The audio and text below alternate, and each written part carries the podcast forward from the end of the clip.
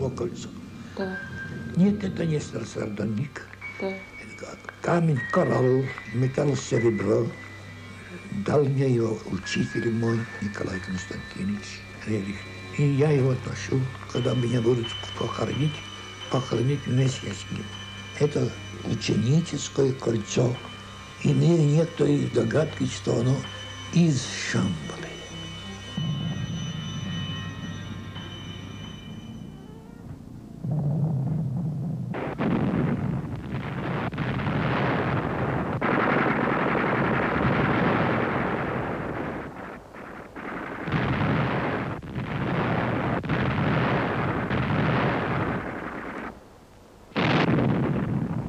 Вот они идут.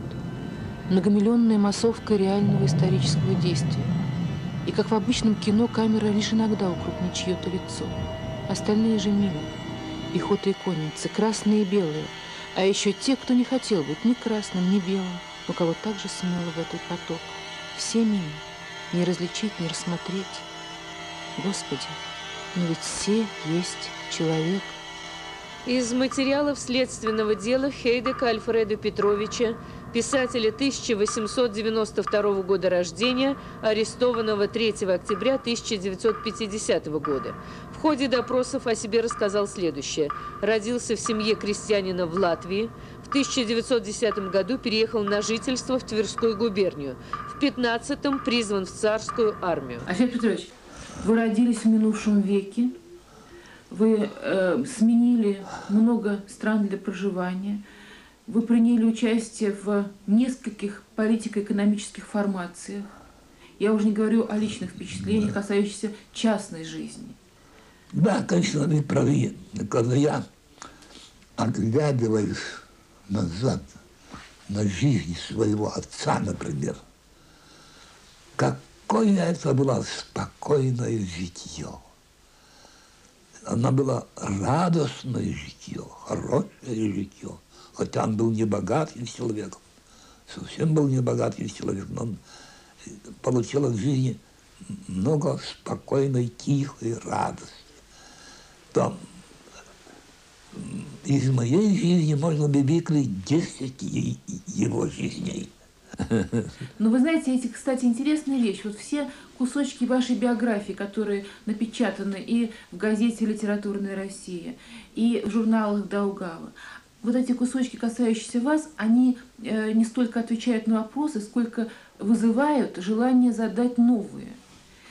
И все время как будто белые пятна, все время как будто пропуски. Почему вы оставили Латвию и переехали в Тверскую губернию? Почему вы пошли э, на фронт в Первую мировую войну? Почему при начале гражданской войны вы оказались э, в белой армии, а не в красной? Если можно, вы хотя бы на эти вопросы попытаетесь мне ответить? Господи, это такие нудные вопросы. Сама жизнь формировалась так. Это было не столько мое желание, хотя и оно соответствовало, сколько, сколько именно, грубо говоря, судьба. Слово «судьба» довольно, я бы сказал, неграмотное слово. Будете сказать, карма. Вам слово карма знакомое? Да. Так вот, карма несла. Причем несла удивительно, как сказать. Причем менялись, каких только не было переживаний. И хорошо. Потому что чем,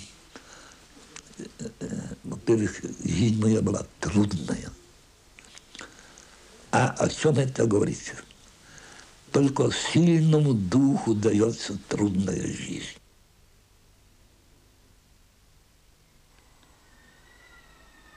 В тот момент, когда я заснул, мне показалось, что меня разбудили. Кто-то тыкал мне в шею, в лицо и в нос чем-то холодным. Открыв глаза, я обнаружил, что нахожусь в абсолютной темноте. До моего слуха доносилось царапанье, словно кто-то скользил ногтями по гладкой деревянной поверхности. А затем послышалось падение тела. За дверью никого не оказалось, но Гиштерн прыгнул вперед и с рычанием остановился перед темным комком в снегу. Я бросился к этому комку, и в моих руках со стоном стал извиваться мальчик. Я его узнал. «Зигмар, что с тобою? Зачем ты здесь?» Приехали на оленьих санях люди, тундер замерзшего моря, стонал мальчик. Те, что на копья вместо железа насаживают кость. Восемь саней, восемь человек.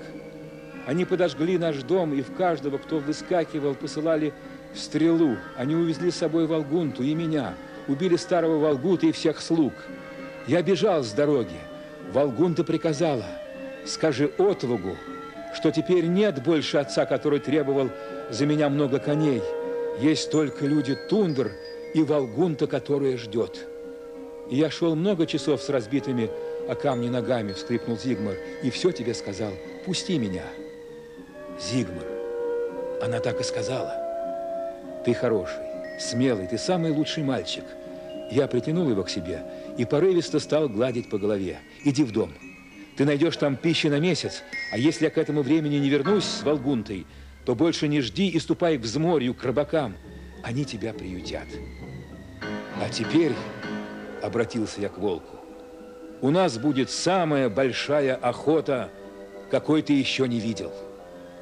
Так начался мой странный и удивительный сон, который умчал меня через тьму веков, может быть, на тысячу лет назад. Он развертывался с быстротой вне понятия времени и пространства. Их точно не было.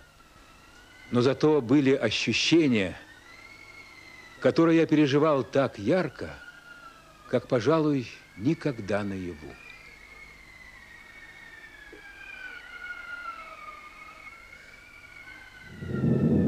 Из материалов следственного дела. После Октябрьской революции Хейдек Альфред продолжал службу во второй армии. В феврале 1918 года попал в плен к немцам, а в марте бежал. Осенью 1918 года добровольно поступил на службу в Амурский отряд белых, который вошел в подчинение Колчака. Для чего человек живет? Если задать вам вопрос, для чего вы живете, вы сумеете ли ответить или нет? Я думаю, что вы не сумеете ответить. Поэтому я расскажу вам правильный ответ, для чего человек живет. Человек живет для того, чтобы познавать, самоусовершенствовать себя и совершенствовать все окружающее, постольку, поскольку это в его силах. Вот истинный ответ, и получен он из живой этики. Поэтому нет никаких сомнений в его правильности. Разрешите мне его раз повторить, чтобы вы могли запечатлеть в памяти, для чего вы живете. Вы живете для того, чтобы познавать самоусовершенствоваться и совершенствовать все окружающее постольку, поскольку это в ваших силах. Вот он кредо, как сказать, да, жизни настоящее. Но это кредо, оказавшись на историческом переломе, Подождите, может, может реализоваться Альфред Петрович, я хочу, чтобы вы мне ответили. Ага, ну, ну, ну. Может реализоваться в одну сторону и совершенно в другую. Карма. То есть закон причины следствия. Настолько тонкий судья, настолько каждому отвешивает, сколько он может, как сказать, и как может. И настолько предоставляет для его свободного выбора семьи, что все происходит законно. Если человек не проявляет нужного устремления, нужных усилий, значит, он их не развивал в своей прошлой жизни.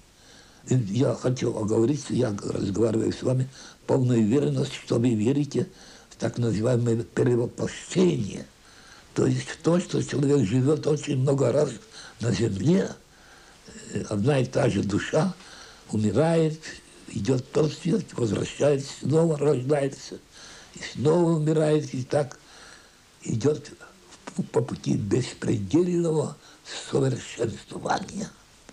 Вы эту теорию знали?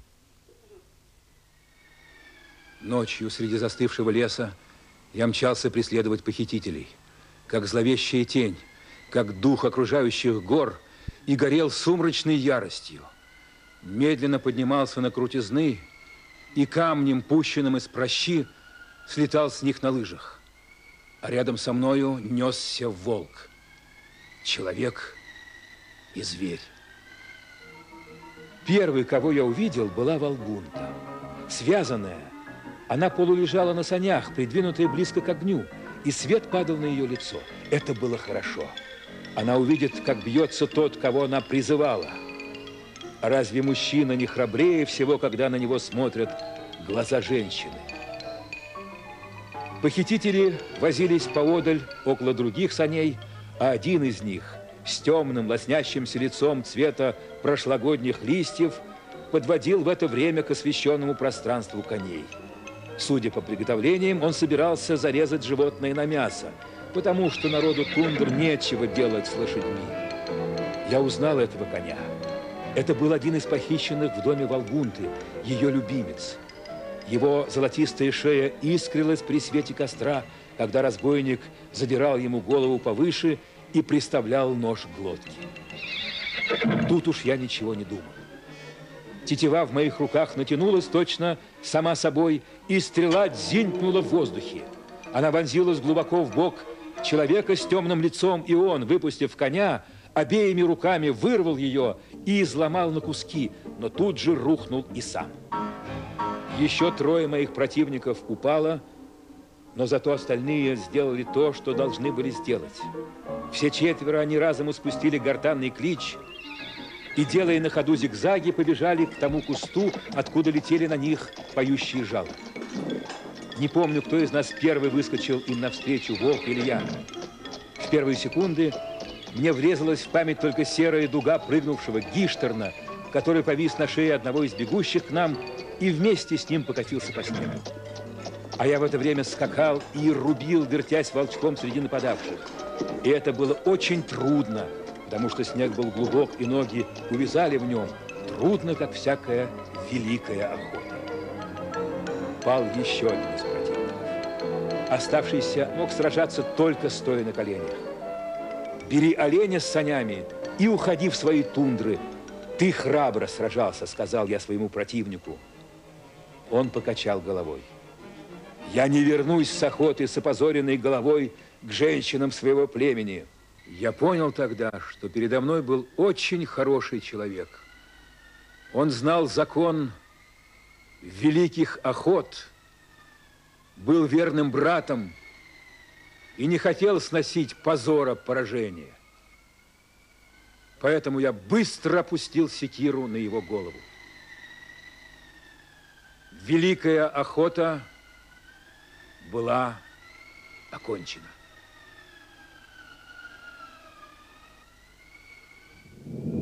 Из материалов следственного дела. Хейдек Альфред в феврале 1920 года в связи с захватом власти большевиками бежал в Манчжурию а с образованием в Приморье так называемого Меркуловского правительства вернулся во Владивосток, где получил назначение на должность помощника начальника милиции. Осенью 1922 года в составе белогвардейских частей, переодевшись в гражданский костюм, бежал в Харбин.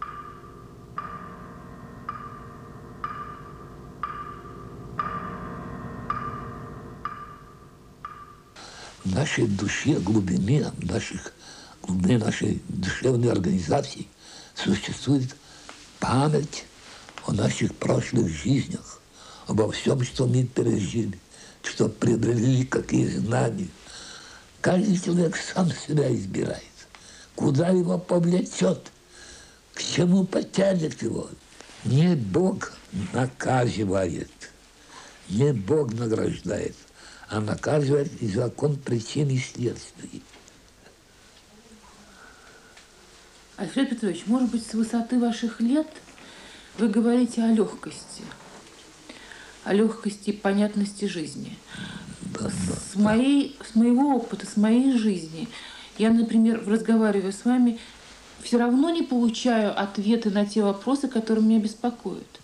Вы мне сказали о бессмертии духа человеческого, о множестве жизней, о накоплении знания. Да. Это одно. Но в той жизни, в которой мы с вами вместе сошлись, Да. вот в нашей с вами жизни, Да. вы же э, воевали, принимали участие в Первой мировой войне. Да, принимал участие. Вы участвовали в гражданской Да. войне. Вам приходилось держать в руках оружие Да. и стрелять, и, я думаю, убивать. Слава Богу, не было этого случая. То есть вы можете не знать, ведь есть пуля, которая летит. Да, да, да, да, да. Да. Вы оружие держали в руке? Держал. Да. Значит, в тот, в тот период этого, о чем вы думали? Как это соотносилось с вашими сегодняшними э, воззрениями на жизнь? Они, они вполне соответствовали. Я, например, в Первую мировую войну сознавал, что Германия предательски, можно сказать, напала на нас. И поэтому защищать государство надо. И спокойно выполнял свой долг. А в гражданской войне? А в гражданской войне тоже я защищал свой долг, свои, свои взгляды.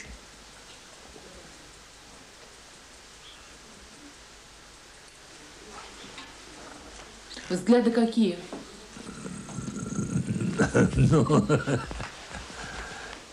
Сейчас же можно это говорить, все. Взгляды, взгляды, я бы сказал, основанные на свободном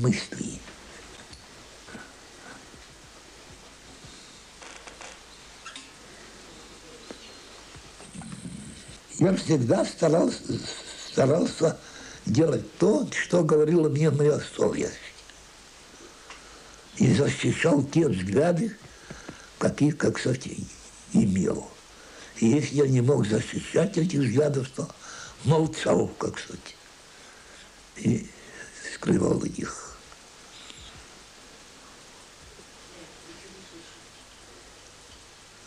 Борьба жизненная – это закон. Нам в этой борьбе мы растем.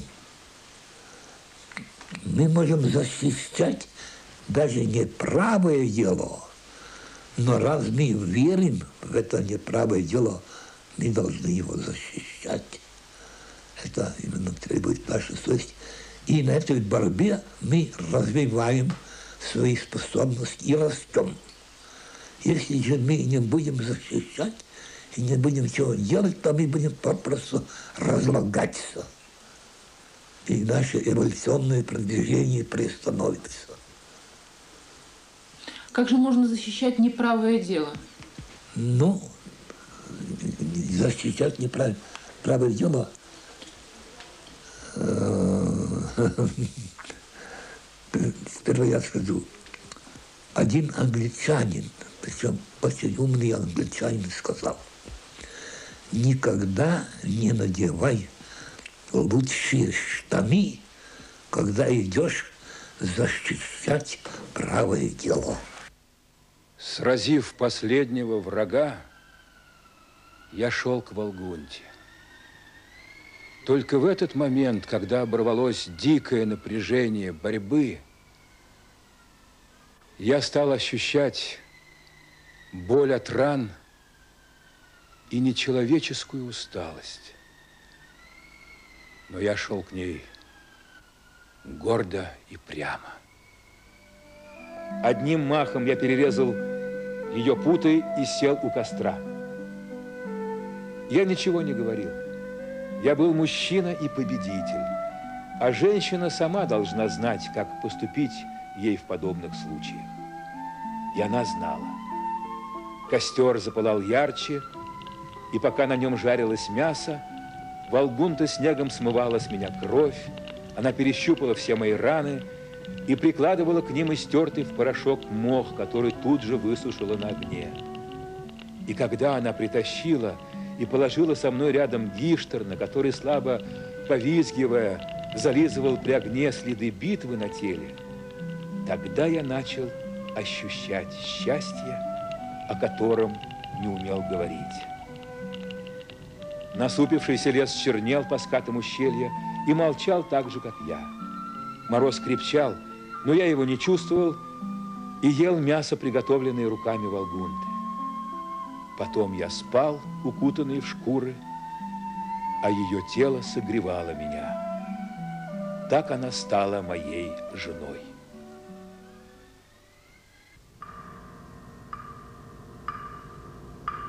Из материалов следственного дела.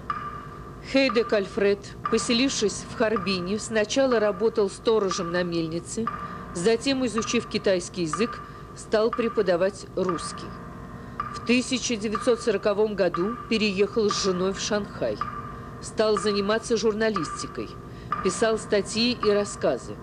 Был председателем секции билетристов, состоял в белой эмигрантской организации «Брэм».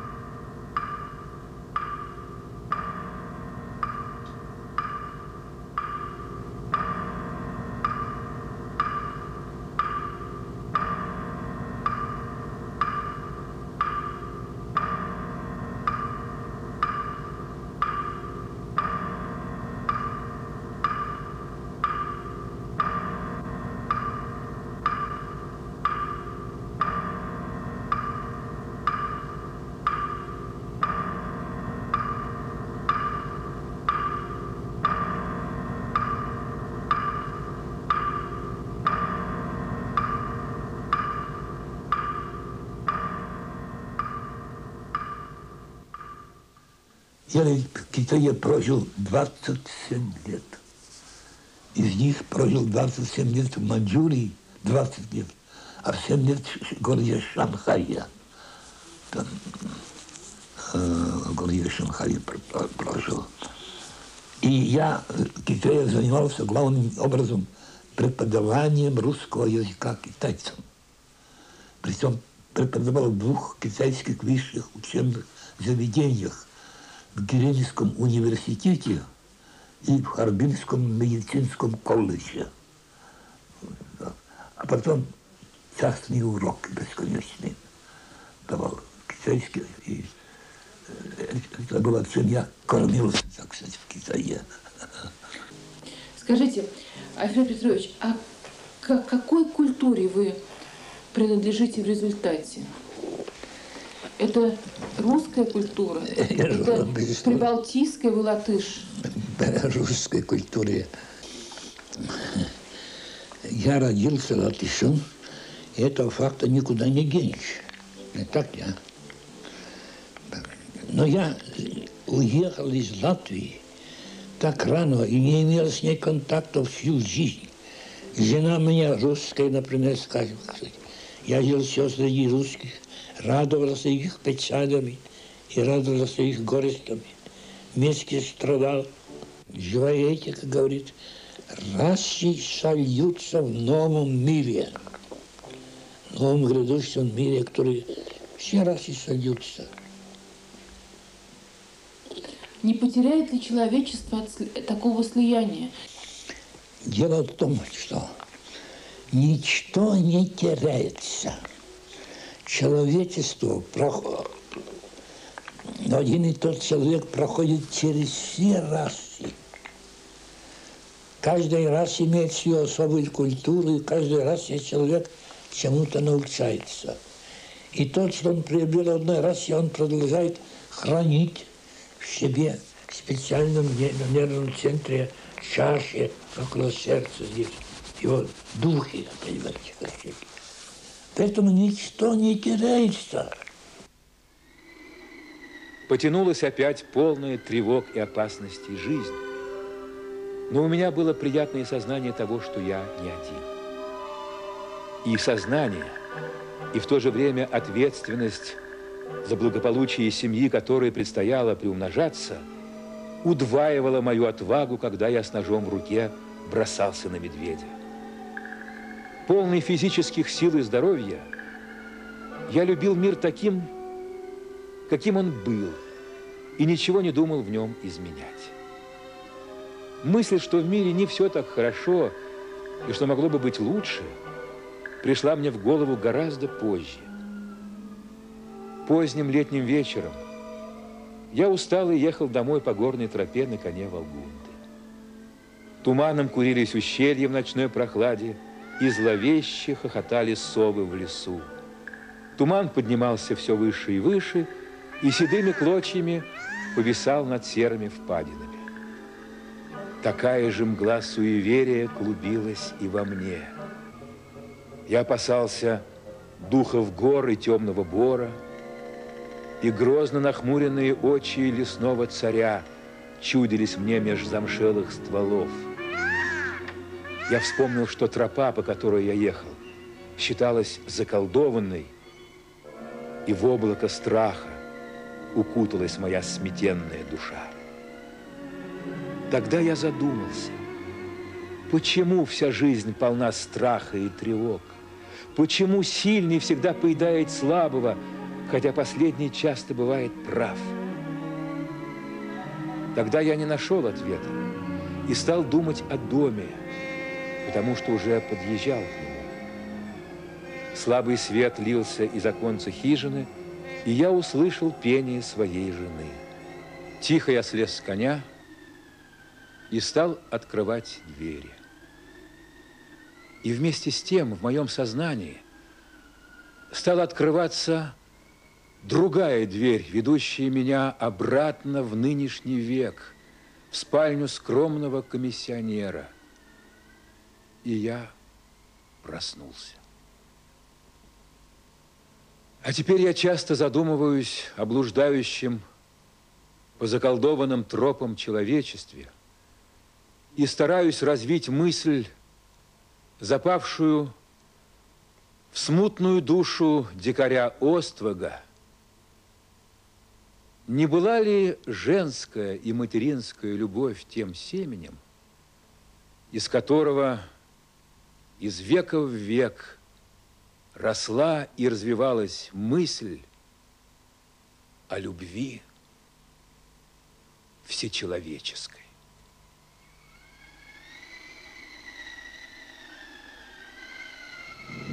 Из материалов следственного дела.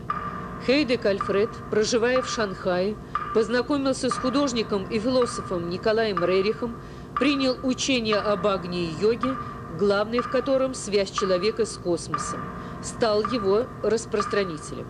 В 1947 году вернулся в СССР. 19 мая 1951 года по решению особого совещания при МГБ СССР по статьям 58.4 «Оказание помощи международной буржуазии» и 58.2 «Организация контрреволюционной деятельности» был приговорен к 10 годам исправительно-трудовых лагерей. Освобожден в 1956 году. В настоящее время проживает в маленьком городке на Алтае. 1 ноября 1962 года по данным обвинениям полностью реабилитирован. Как вас арестовали? Да, очень просто пришли, сказали, вы арестованы. Причем описали все. Имущество, все имущество конфисковали. Правда, когда я потом получил реабилитацию, мне заплатили за, за имущество. Не так уж богато заплатили, но все-таки более-менее. А ваши архивы?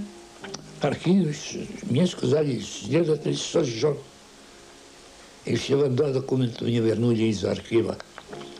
Свидетельство о рождении и свидетельство, что я председатель секции билетристов в Союзе писателей Шанхая.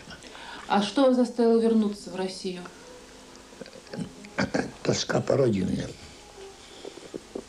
Одно – ну, это, так сказать, официально, можно сказать. А второе – желание поделиться с русским народом учением живой этики. Принести ему то, что он не мог получить. То есть вы возвращались как учитель сюда уже? Да, да, да. И как же вы воплощали свое учение? У вас были какие-то группы людей, с которыми вы занимались? Или это в частных беседах? Никаких групп не, не успел создавать. Три года я прожил в Советском Союзе, меня арестовали. И немыслимо было в то время просто что-то создавать. Шпионство на каждом шагу, слежка. Какое кошмарное время. Это как приказно административный режим. Какое издевательство над человеческим и личностью.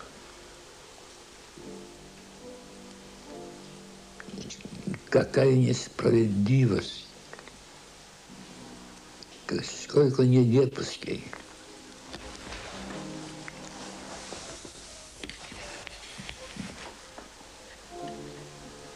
Много у вас эти годы забрали из жизни? Как вы считаете? Дорогая моя, все это не так просто. Алексей Петрович, а в другой жизни вы хотели остаться бы на земле или где-то в другом месте? Не решал этого вопроса. Мне, откровенно говоря, жалко бросать землю. Можно улететь в другую планету, на Юпитер. Но мне жалко Земли. Она очень красива. Я полюбил Землю.